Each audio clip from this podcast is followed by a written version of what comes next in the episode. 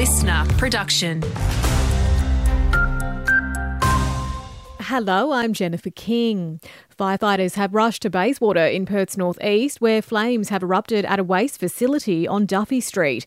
A hazmat alert has been issued for an area bounded by Broome Avenue, Collier Road, and Tonkin Highway, with potentially dangerous smoke hovering over the area.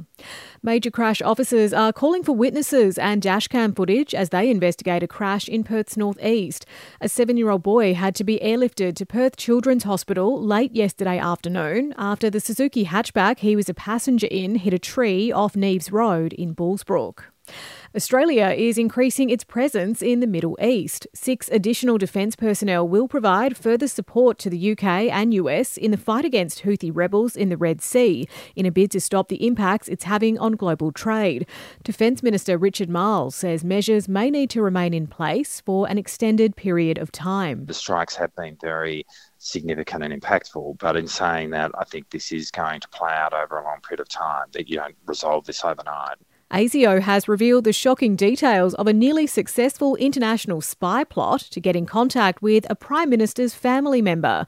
It's alleged a foreign spy ring managed to recruit a former Australian politician several years ago before the plot was foiled.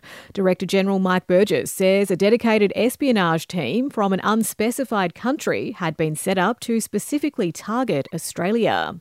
In sport, the Matildas are off to Paris after defeating Uzbekistan 10 0 in last night's Olympic qualifier. Coach Tony Gustavsson now left with the difficult task of trimming his squad for the Olympic Games. I don't want to cut any one of these amazing players and human beings, so I park that for tonight and pick it up later in April or May. That audio from 10.